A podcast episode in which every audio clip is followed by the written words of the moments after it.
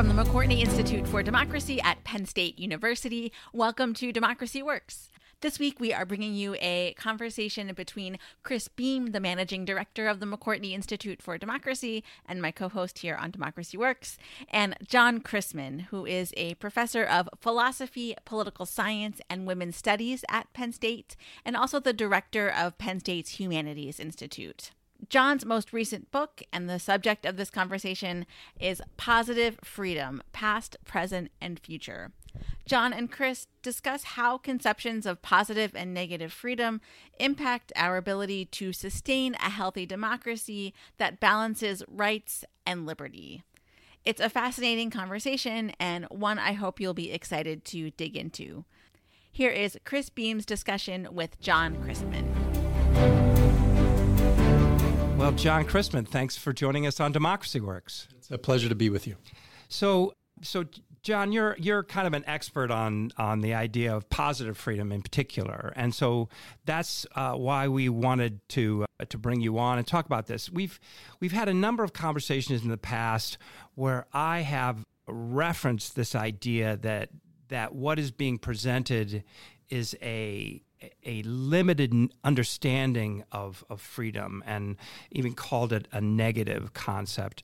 But I don't know that, that I ever really gave that enough enough ground to be able to make be clear what it was I was talking about. And so because we're in a in a in a so moment right now where freedom is so operative on both sides, right? You have the whole argument about wearing masks in public or about getting a vaccination was framed around the idea of freedom. And now with with the, the you know the draft decision around Roe v. Wade being released, the argument there is again around freedom of, of my, you know, my bodily integrity and choices I'm making.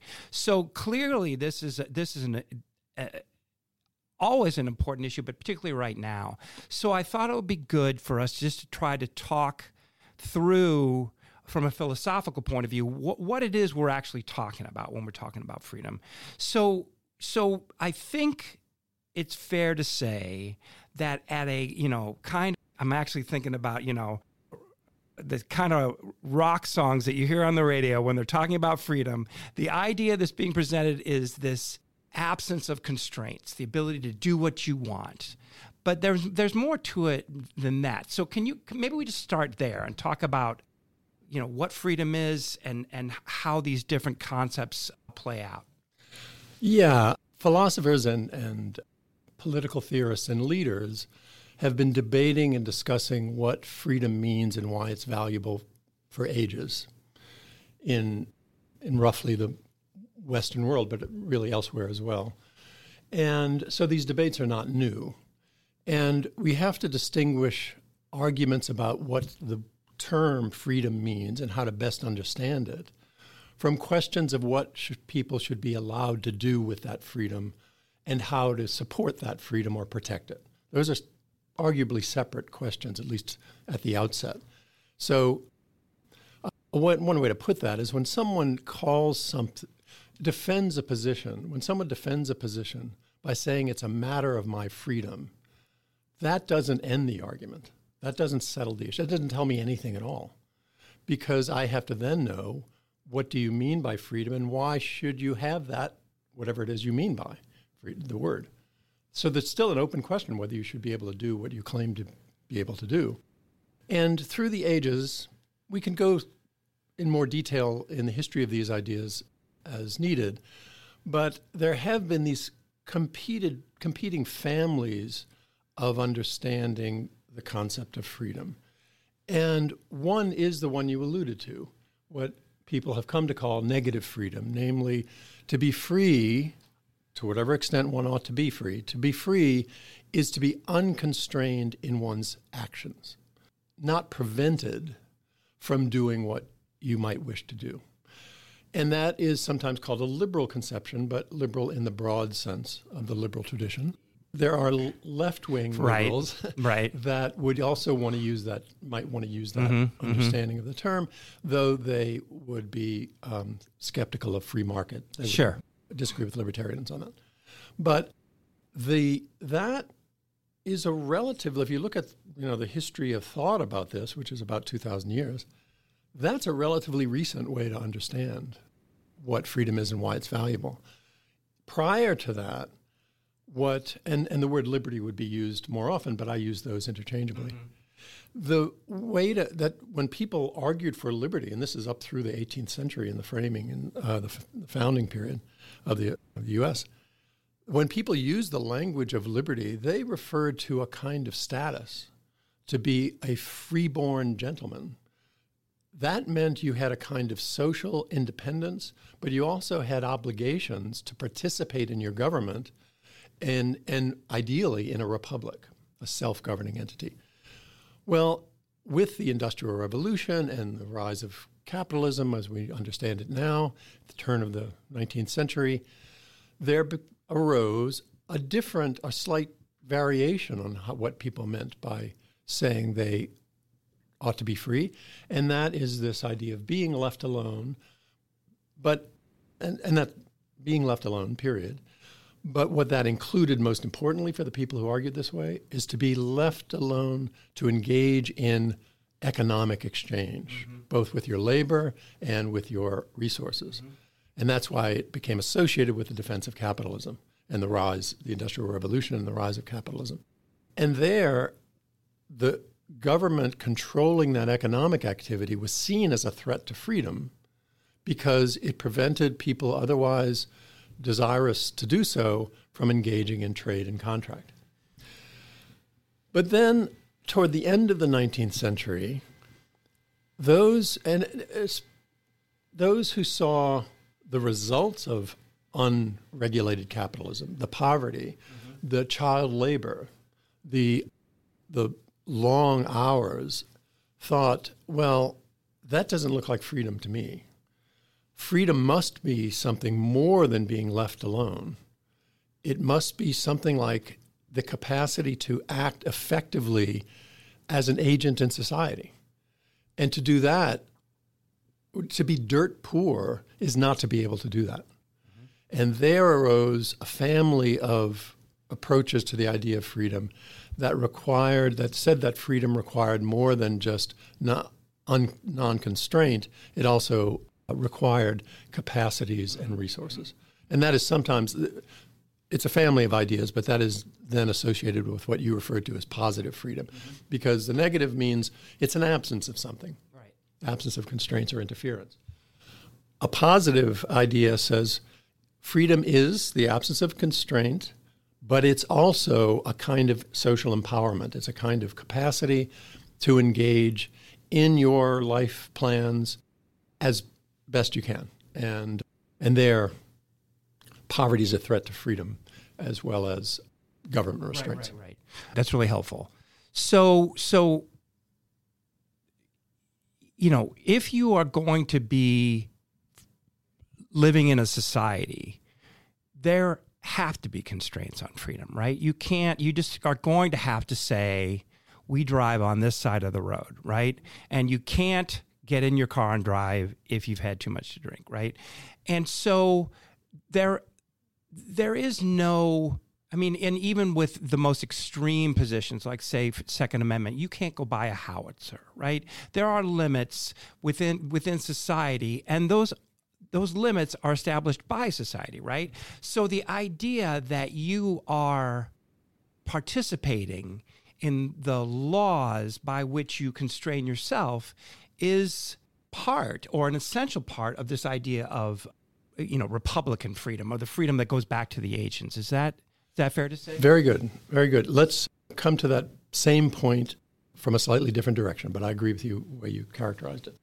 From er, the earliest time of thinking about freedom in this negative sense of being unconstrained um, people acknowledged what you started out as saying namely that that kind of no one thinks that there should be a complete absence of constraints on, on others' actions. No one thinks that. That was captured most saliently in a famous work called On Liberty by John Stuart Mill by what came to be called the harm principle. Right. Straightforward idea whatever you mean by freedom, whatever you think the extent of it should be, it is limited by the possibility that you may harm another in acting. If so, constraints on that action are always legitimate. Now, that doesn't mean the same thing applies to harming yourself, right? That's right. So that's a very interesting implication of that. And secondly, going along with that, it um, not harming another person might be consistent with you not maybe harming yourself, but also just not flourishing right. by just. Right. And so things are prohibited by that idea that at first might be surprising. Namely, if you're harming yourself but no one else, I cannot interfere with you. As long as you're, you know, understood to be, you know, not mentally ill or not otherwise incapacitated, you if you want to spend your days getting high and washing rugrats, yes. no one is going to stop you, right? That's right. Right. Or no one should. That's no right. No one should, right. But but the but the but the question then of harm is still really complicated, right? Because, you know, if if I own a factory and I'm dumping toxins in the river, there's no individual who can point to this and say, you know, this is unacceptable. We need to put a constraint on this freedom.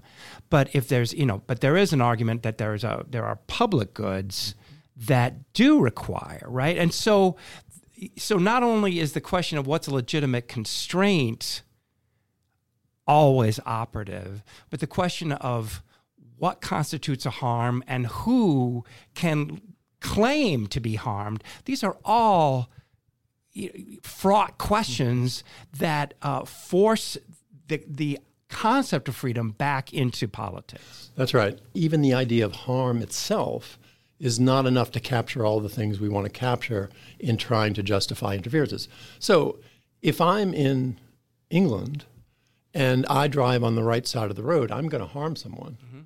but not in the United States.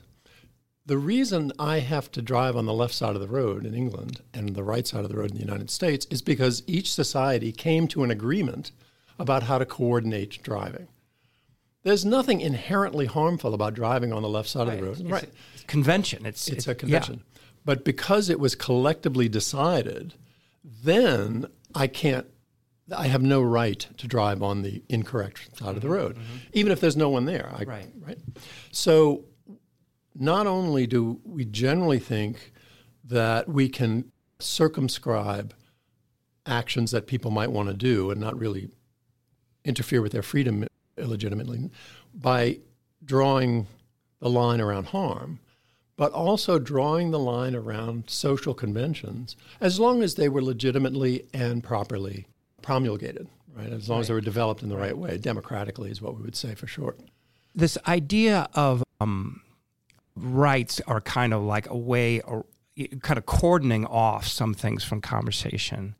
But this idea of n- not harming yourself and the idea that you can have a right to do something, but if you don't have the means to do it, don't have the capacity to do it, what does it mean? That is not completely absent from American concept, conceptions of government either, or politics either, right? I mean, and I think maybe the explicit, one of the most explicit declarations of this is Franklin Roosevelt's Four Freedoms, right? Where you have um, freedom from fear, but you also have freedom from want, right? And the and that's you know the point is that if you don't have enough to eat, if you don't have some kind of place to live, then you know what what sense does it make to say you're free? And and so there, do you agree with that? That there is this kind of conce- conception of of positive freedom that is operative even in an American context. Yeah, I mean, and I think despite appearances, there's general agreement on some level of this, because although there may be people critical of the welfare state, there's virtually no one who thinks there should be absolutely no protections or aids to people who are in desperate need, say medical attention at the emergency room. Mm-hmm. So that everyone seems to agree that some level of empowering people to act meaningfully and effectively in society is required to say with a straight face that we're protecting their freedom. And I think the way that language evolved is Roosevelt used freedom from in all of his four freedoms. Right. There's, a, there's something unfortunate about that because you're trying to grab everything under this sort of negative notion, what you're free from. And if you get into conceptual contortions, it might be just more meaningful to say freedom to. So, freedom to be an effective self governing agent in society. If that is a better way of understanding freedom, then hunger interferes with that. So does not having a meaningful employment opportunity mm-hmm. of any sort, not having health or housing, because no meaningful, flourishing, minimally flourishing life can be led if one lacks those things. Mm-hmm. So I, I think, and, and there's debate about this, but I think that a better way of understanding freedom would include those kinds of elements of self government, capacity to both individually and to some degree socially have some say over the conditions in which you have to live your life. Would you think it's fair to say that as our concept of freedom moves towards a positive conception or involves questions that engage this positive dimension of freedom, government necessarily becomes more powerful because it has a job to do that is more than just not doing something. That's right.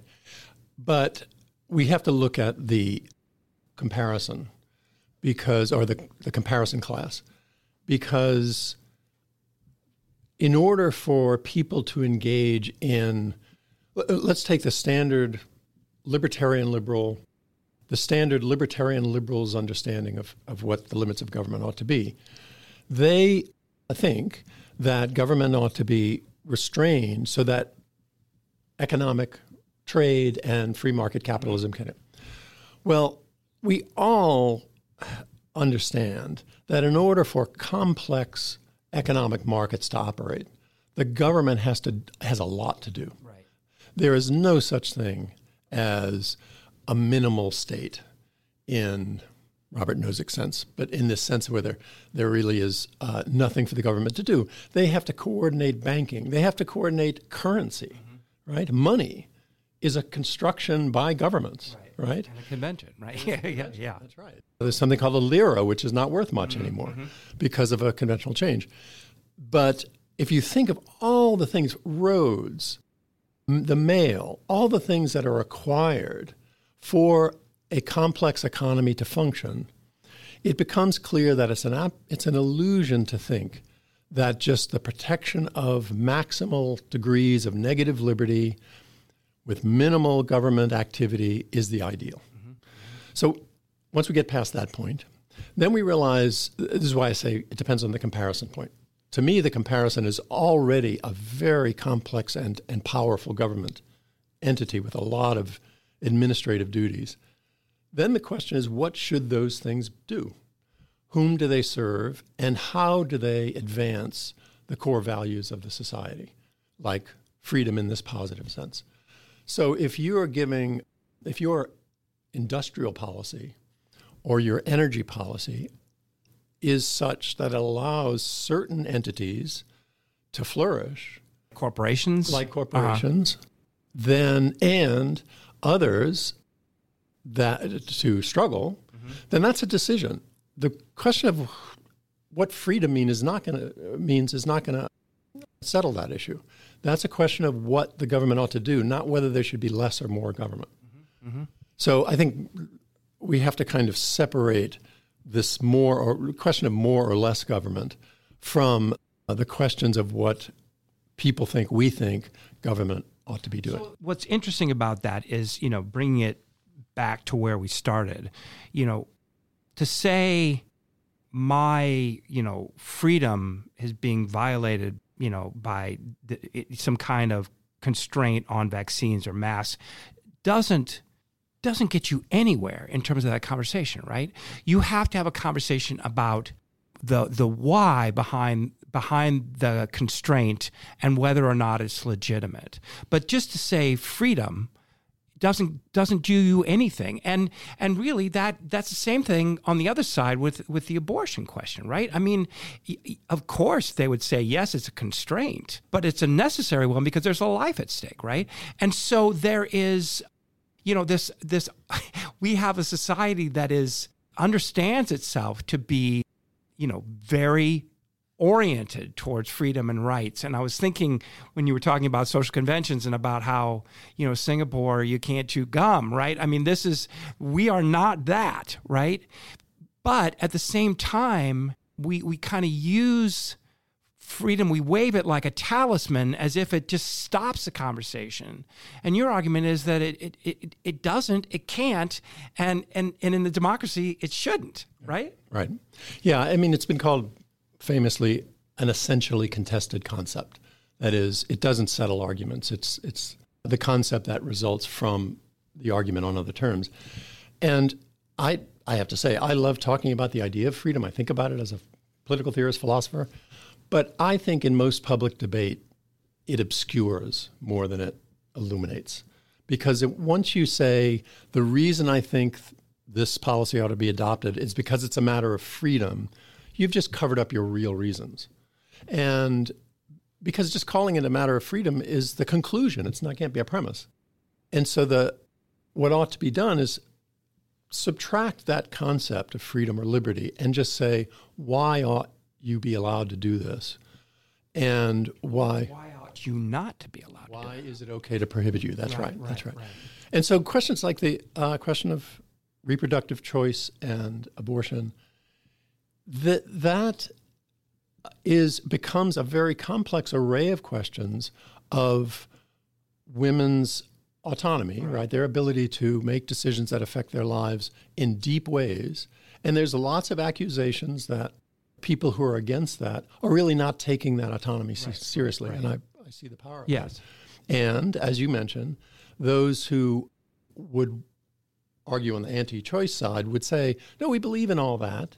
We just think there's this other life at stake. Mm-hmm. Well, there, the question is, which is debated but not quite as clearly enough, is yeah, well, how are you defining life? And right. let's talk about that. Right, right, right. And can we all agree on that? Or is that really a religious con- conviction? Mm-hmm. So these other things and a lot of factual questions, a lot of open factual questions, like the, the harm that is done when abortion is restricted, the, the health consequences that everyone thinks, or ought to think, matters, just that some think it matters more than others. But there's lots of question about how much and where and you know who's affected. Mm-hmm. And so it's important to just separate out these questions and argue for over what we really are disagreeing about mm-hmm. and not co- just stuff it under the tent of freedom. It's clear that our public debates around these questions are not productive.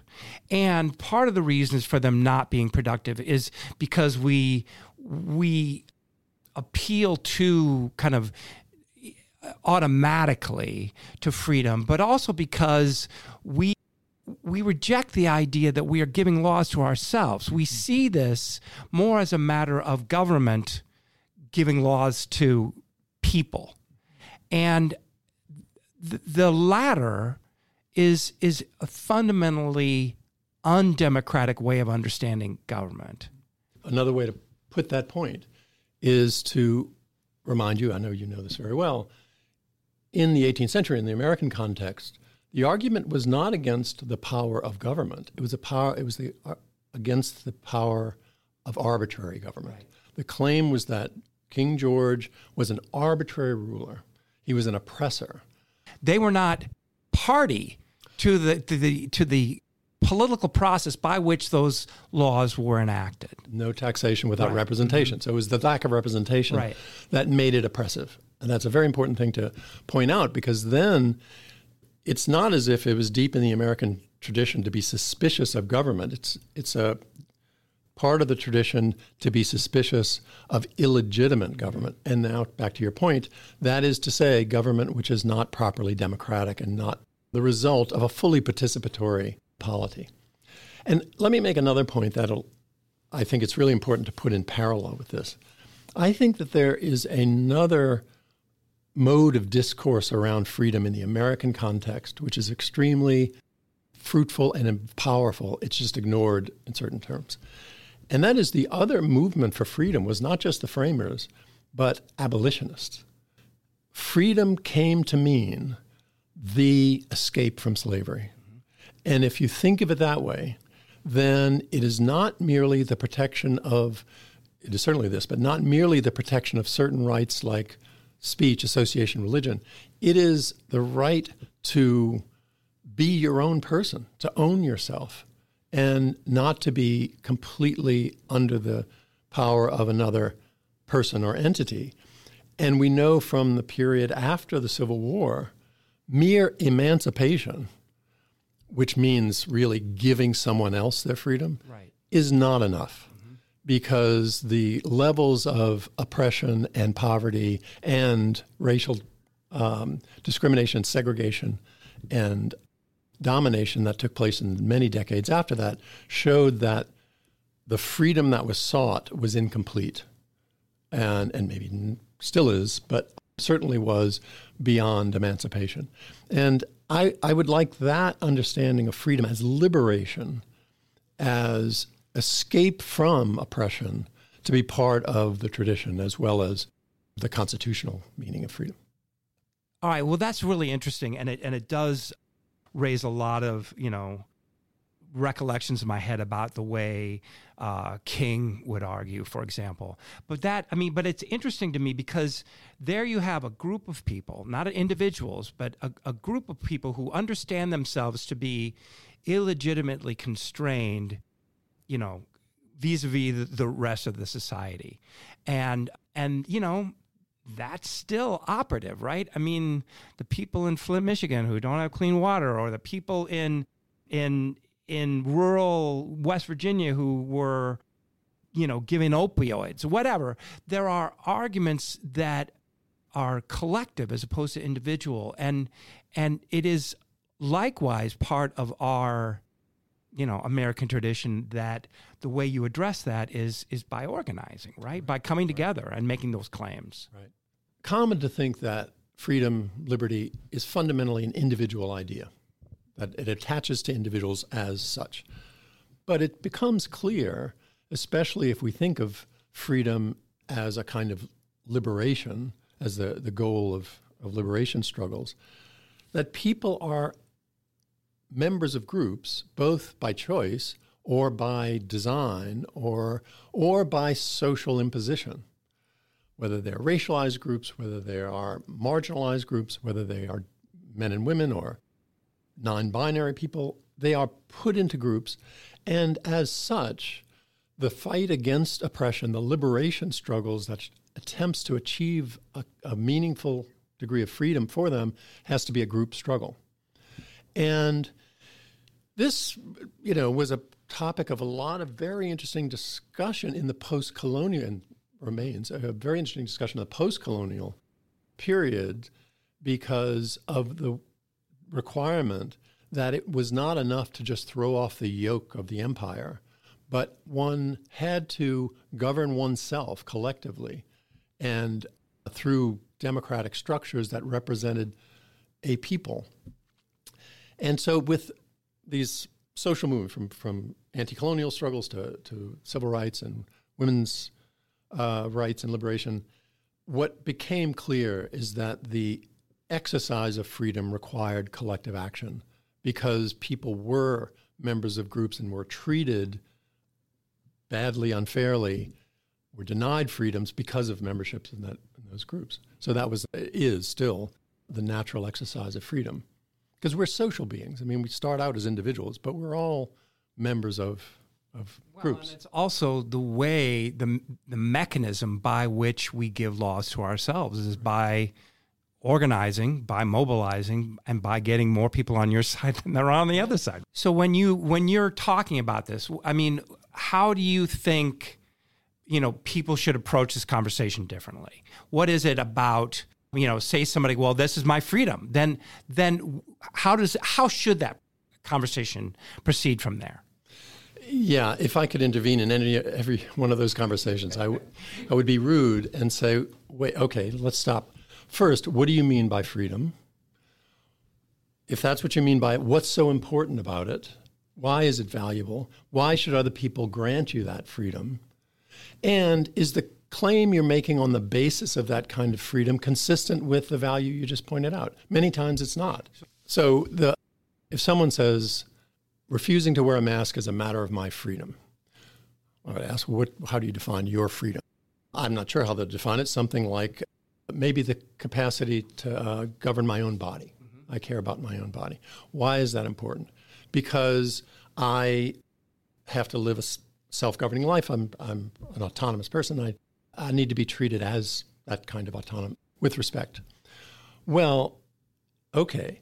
But if you are endangering someone else in their capacity to lead a self governing, healthy life, you're violating the very thing that motivates your, mm-hmm. your argument. Right, right, And now that may not settle the issue. We got to talk about whether it's how harmful, yeah, you know, exactly. Sure. But you can't just say it's a matter of freedom. That just covers up that whole much more interesting and much dialogue. More complicated and much more difficult conversation, right. right? But but but your point is that you know it is it is intellectually lazy and intellectually dishonest to just say these are my freedoms these are my rights conversation over right to call some one side in a complex war freedom fighters is just a label that says i'm on their side it doesn't tell you anything about what they're fighting for or what, whether they're right in a democratic society that's that's how you do it whether you know whether it's really the only mechanism, or at least the most most salient mechanism that's available to you, right? Yeah. All right. I, just really, really fascinating conversation. I mean, I, I just think the idea of, you know, stepping, accepting the idea, the the value of freedom, and and and then stepping back from that. Mm-hmm. I think there's a lot of conversations in the in, in the U.S. that would be you know better served by your model. So, so so John Christman, thanks very much for for uh, coming by and uh, and giving us your thoughts. Thank you for having me. It's been a great conversation. Thank you.